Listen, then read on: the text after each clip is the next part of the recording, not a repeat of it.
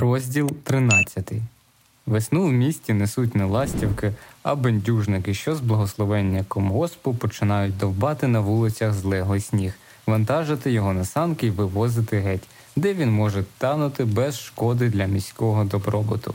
Перш ніж з'являться ці предтечі тепла, жодна брунька на деревах бульварів не насмілюється набрякнути і не розпуститись. Це було зухвале порушення тутешніх законів і варварський замах на підвалини цивілізації. Пробудження природи не минуло без впливу на Степанову душу, що нагадувала платівку високої чутливості, придатну до моментального фотографування. Ніщо не викриває так штучності міста, як саме весна, розтоплюючи і тут сніги, але оголюючи мертвий брук замість сподіваного зела. А хлопець ще прагнув зачути дух вогкої ріллі, втопити очі в зелену далечінь полів, у чорні смуги пухкого ґрунту. Навкруги він бачив страшне погноблення природи і дерева камінних вулиць та обгороджених садків, замкнені тут у клітки, як дивовижні тварини по звіринцях, журно простягали йому своє набрякле гілля. Лела, що важила тут зміна холоду на тепло, крім відповідної зміни одежі, що нагадувало тут про могутнє парування степів і радість людини, що чує під ралом родючу землю. Там весна, сурма світлого бога, промениста провісниця щастя і праці, а тут дрібний, хоч і приємний епізод, кінець господарчого кварталу і початок руху приміських потягів. Місто вивернулось на сонці великим випущеним котом, примуржуючи на світлі безліч очей, потягаючись і позіхаючи від насолоди. Воно лагодилось почувати. Але весняний спогад Степанів про село, принесений теплом і свіжими дощами, не мав тієї сили, що справді може скорити. В ньому був сум за дитячими руками і жаль за минулим, що на відстані набуває чар незалежно від якості. І він сам надіявся, що ця тихенька скорбота розвіється, як танущий туман. А може, це просто були оденки тих невиразних хотінь та неоформлених прагнень, що роз'ятрює в серцях весна, нашіптуючи облесні слова про майбутнє, розпалюючи спрагу, обіцяючи якісь зміни, якесь простування, яка збуджує і бентежить душі різноманітним насінням, що замість трояндами розквітнути, просторає частіше цупким поленом. Бо життя – це широкомовна, галаслива лотерея з барвистими афішами, запаморочливими плакатами і досконалою рекламою, що провіщає надзвичайні виграші, делікатно замовчуючи, що на один щасливий білет припадають тисячі порожніх тонісіньких квитків, і брати участь у тиражі можна тільки раз. В інституті весна позначилась іспитовою лихоманкою, недугою, що опадає тільки студентів. Починається вона поволі, і латентний період її можна характеризувати підвищеною посидчістю, нахилом складати конспекти і підкреслювати в книжках рядки. Але перший симптом одвертого нападу становить професорова оповістка коло канцелярії, після чого хвороба переходить у тифоїдну стадію з піднесеною температурою, маячнею нічницями, маючи кризу в іспитівій кімнаті, де виявляються всі ускладнення і можливості поворотності. Складаючи на добре такі поважні дисципліни, як політекономія та економографія, Степан згадав про обов'язковість української мови і вирішив її теж, між іншим, скласти. Її лекції були єдиними, що він не одвідував, і готуватись теж не збирався, дуже підставно припускаючи, що українська мова і є та сама, якою він чудово володіє, навіть оповідання пише. А він сам якраз і є той українець, що для нього мова ця існує і яку скласти, отже, він має всі права. Тим більше, що в своїй повстанській кар'єрі перед тим, як виконати червоний стяг, він тримав якийсь час прапор осінніх степів і небес. Але через рідні пороги теж можна перечепитись, і Степан знітився вже від першого вибуху важкої батареї глухих голосівок і закону ікання, а влучний обстріл із скоропальних речівникових та дієслівних гармат примусив його геть ганебно відступити з палким бажанням за всяку ціну здобути цю несподівану фортецю. Діставши з бібліотеки найкращих підручників, він, закинувши решту, взявся того ж вечора споглядати їх і вивчати. Досі він знав самі російські граматичні терміни, із якимись дивним хвилюванням вимовляв їхні українські тотожники, бачачи, що його мову теж уже розкладено на розділи і параграфи, підсумовано її закони і виведено правила. Він заглиблювався в них дедалі з більшим захопленням і насолодою. Дрібні, звичайні слова здавались йому глибшими, змістовнішими, коли він розпізнавав їхні складові частини і таємницю їхніх відмін. Він полюбив їх, оцінував їхню роль і перейнявся до них пошаною, мов до значних осіб, що їх через несвідомість свою трактував досі за простих. Отож, за місяць засвоївши Талмуд Олени Курило і вистудіювавши історію мови за Шахматовим та Кримським, він став перед очі професора в інституті, що, не пізнавши його, геть здивувався на глибінь його знання. От як корисно послухати курс моїх лекцій, сказав він. Але мушу признатись, що дуже рідко маю втіху іспитувати українця, що знає свою мову. На жаль, зауважив Степан, більшість вважає, що досить українцям родитись. Так, відповів професор. Але мушу признатись, що я їх безжально ганяю. Дуже радий, що ви цього уникли. Так вони розговорились, і професор розпитав Степана про його походження і теперішній стан. Останнє хлопець змалював йому найтемнішими фарбами, бо й справді становище це починало здаватись йому жалюгідним. Він так похмуро розповів професору про порання корів, ніби це було небезпечне муштрування африканських левів, а свою кухню подав йому такою захламленою і задушною, як келію подвижника в гущавині страшних борів. І добрий професор, зворушившись, сказав йому: «Ви здаєтесь мені здібним, серйозним студентом, і я спробую допомогти вам, бо мушу признатись, у мене не так багато вже слухачів, що відвідують мої лекції і яких я ні разу не прогнав з іспиту». Після цього професор написав йому листика до голови лекторського бюро в справах українізації, пообіцявши й сам побалакати з цією видатною людиною, і додав, стискаючи Степанові руку: «Сподіваюсь, ви там із студента зробитесь лектором». Другого дня вранці Степан уже з'явився перед українізаційний ареопаг, де його піддано під чи взято на іспит залежно від мовних переконань кожного з членів. І після того, як із зізнання підсудного точно встановлено, що аблатівус ауторіс в українській мові ніким, ніде і ніколи не може бути вживаний, що для переведення розвантаження мови дієслівні речівники мусять бути старанно і невихильно обходжувані, після того, як він вгорі названий і зазначений, виявив цілковите розуміння, чому людина ходить по вулицях у справах на адресу з наказу за основними правилами мови, його висвячено на лицаря українізації першого розряду з оплатою академічної години 1 карбованець 80 копійок. Записуючи його адресу і видаючи йому посвідку, елегантський секретар лекторського бюро приємно сказав йому: «Сподіваюсь, товаришу, що ви за тиждень-два дістанете призначення в установу і зможете, – додав він, мило посміхаючись, – перемінити свій френч на щось відповідніше. Все лихо українців у тім, що вони кепсько одягаються». Степан сам цілком свідомий був слушності його слів.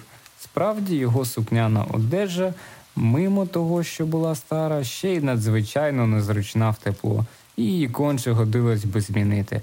Він не раз про це думав, одягаючись уранці і розбираючись увечері, коли ближче стикався з своїм хамлом і переконувався, як мало пасує це зовнішнє впорядження до його здібностей.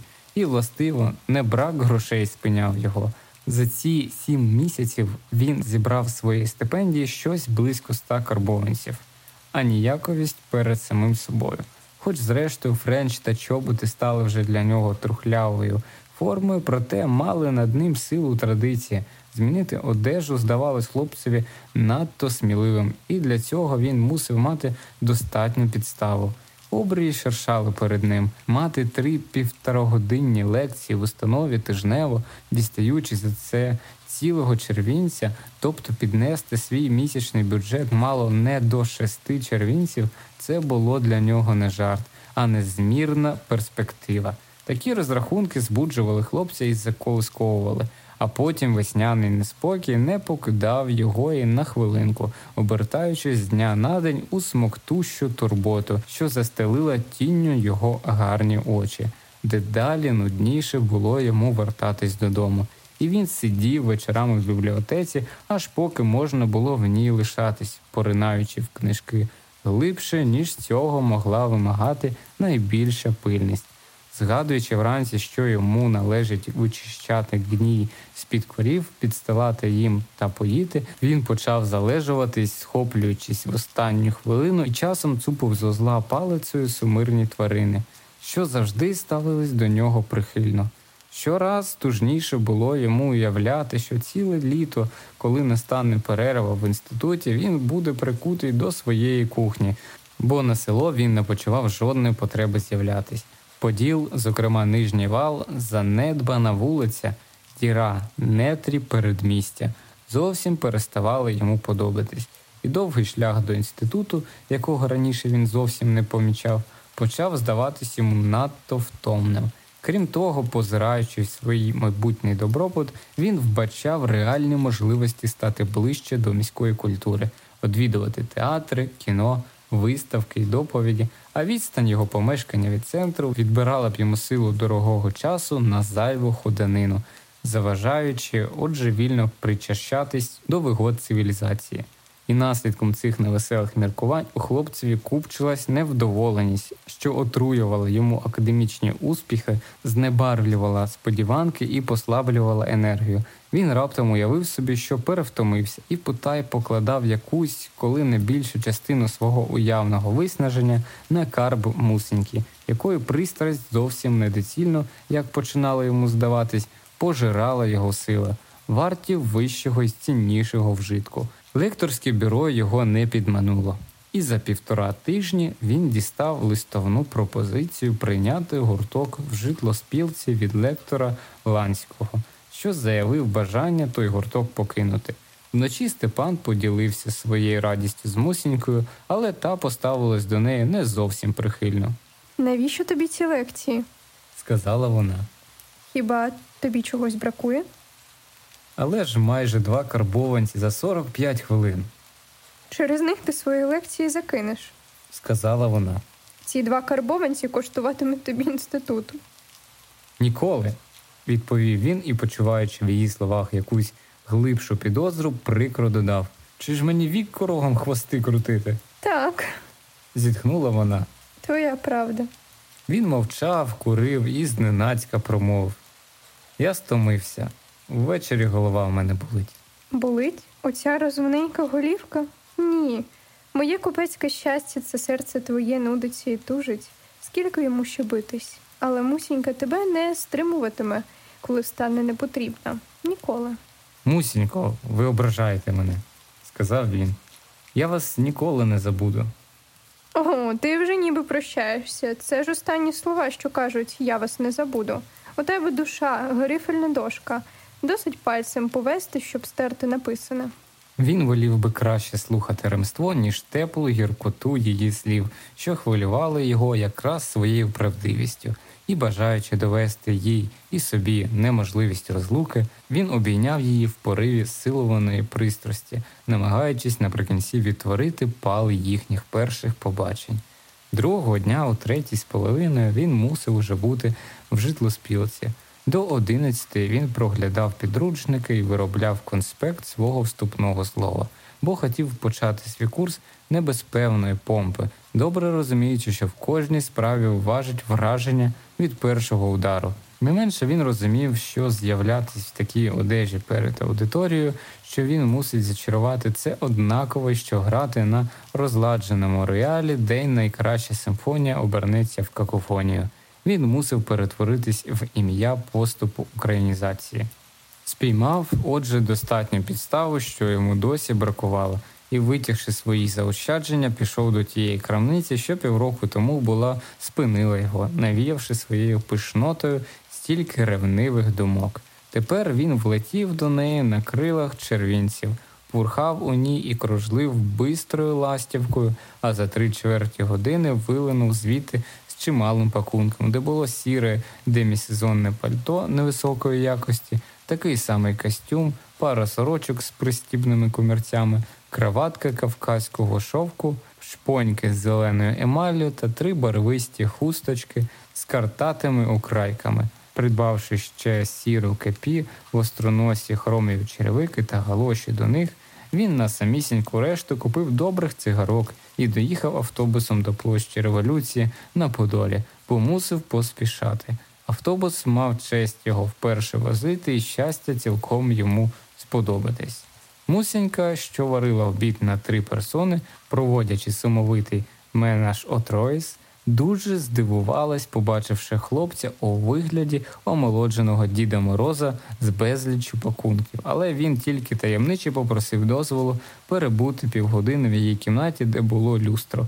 Там він довершив своє перетворення, досить легко пристосувавши себе до вимог нової одежі, бо його пильне око не раз спостерігало на інших, де що мусить бути. І тільки краватка завдавала йому клопоту, не бажаючи пов'язуватись, але він з геніальною прозірливістю добрав таки потрібної комбінації. Оглянувши себе цілого в люстро, завмер від бентежного задоволення, ніби вперше себе побачив і спізнав.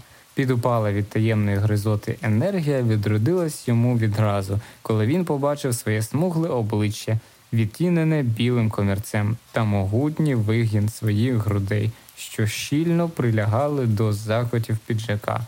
Він заворожено любувався на своє високе відкрите чоло, вітаючи схований там розум, і поволі підніс до волосся руку, щоб погладити їх, щоб попестити себе самого і цим проявити в дії своє закохання. Бадьорим новим кроком вийшов він до кухні і став перед Мусінькою, що не могла стримати радісного вигуку, побачивши цього вилупленого з лялечки метелика. Вона обіймала його і цілувала, забугаючи в своєму захваті, що має на це менше, ніж будь-коли права. Потім відступила на крок, і пильніше спостереження цілком підтвердило її перше враження. Хлопець був з біса гарний, поставний та спокусливий. «У тебе очі сміються!» – скрикнула вона. Почасти вони сміялися і в неї. Він теж роздивлявся на Мусеньку з височини свого європейського вбрання, добачаючи в ній стільки ж занепаду, як вона в ньому розкиду. Ніколи ще так прикро не впадала йому в очі щуплість її щік, помережених дрібними зморшками, недокрівність уст та розлеглість грудей, що невблаганно розпливалась. Радісний дівочий усміх був гримасою на її пристаркуватім обличчі, і він не міг побороти в собі зухвалу думку, що коли вона гідна була першокурсного студента, то ніяк не варта першорозрядного лектора.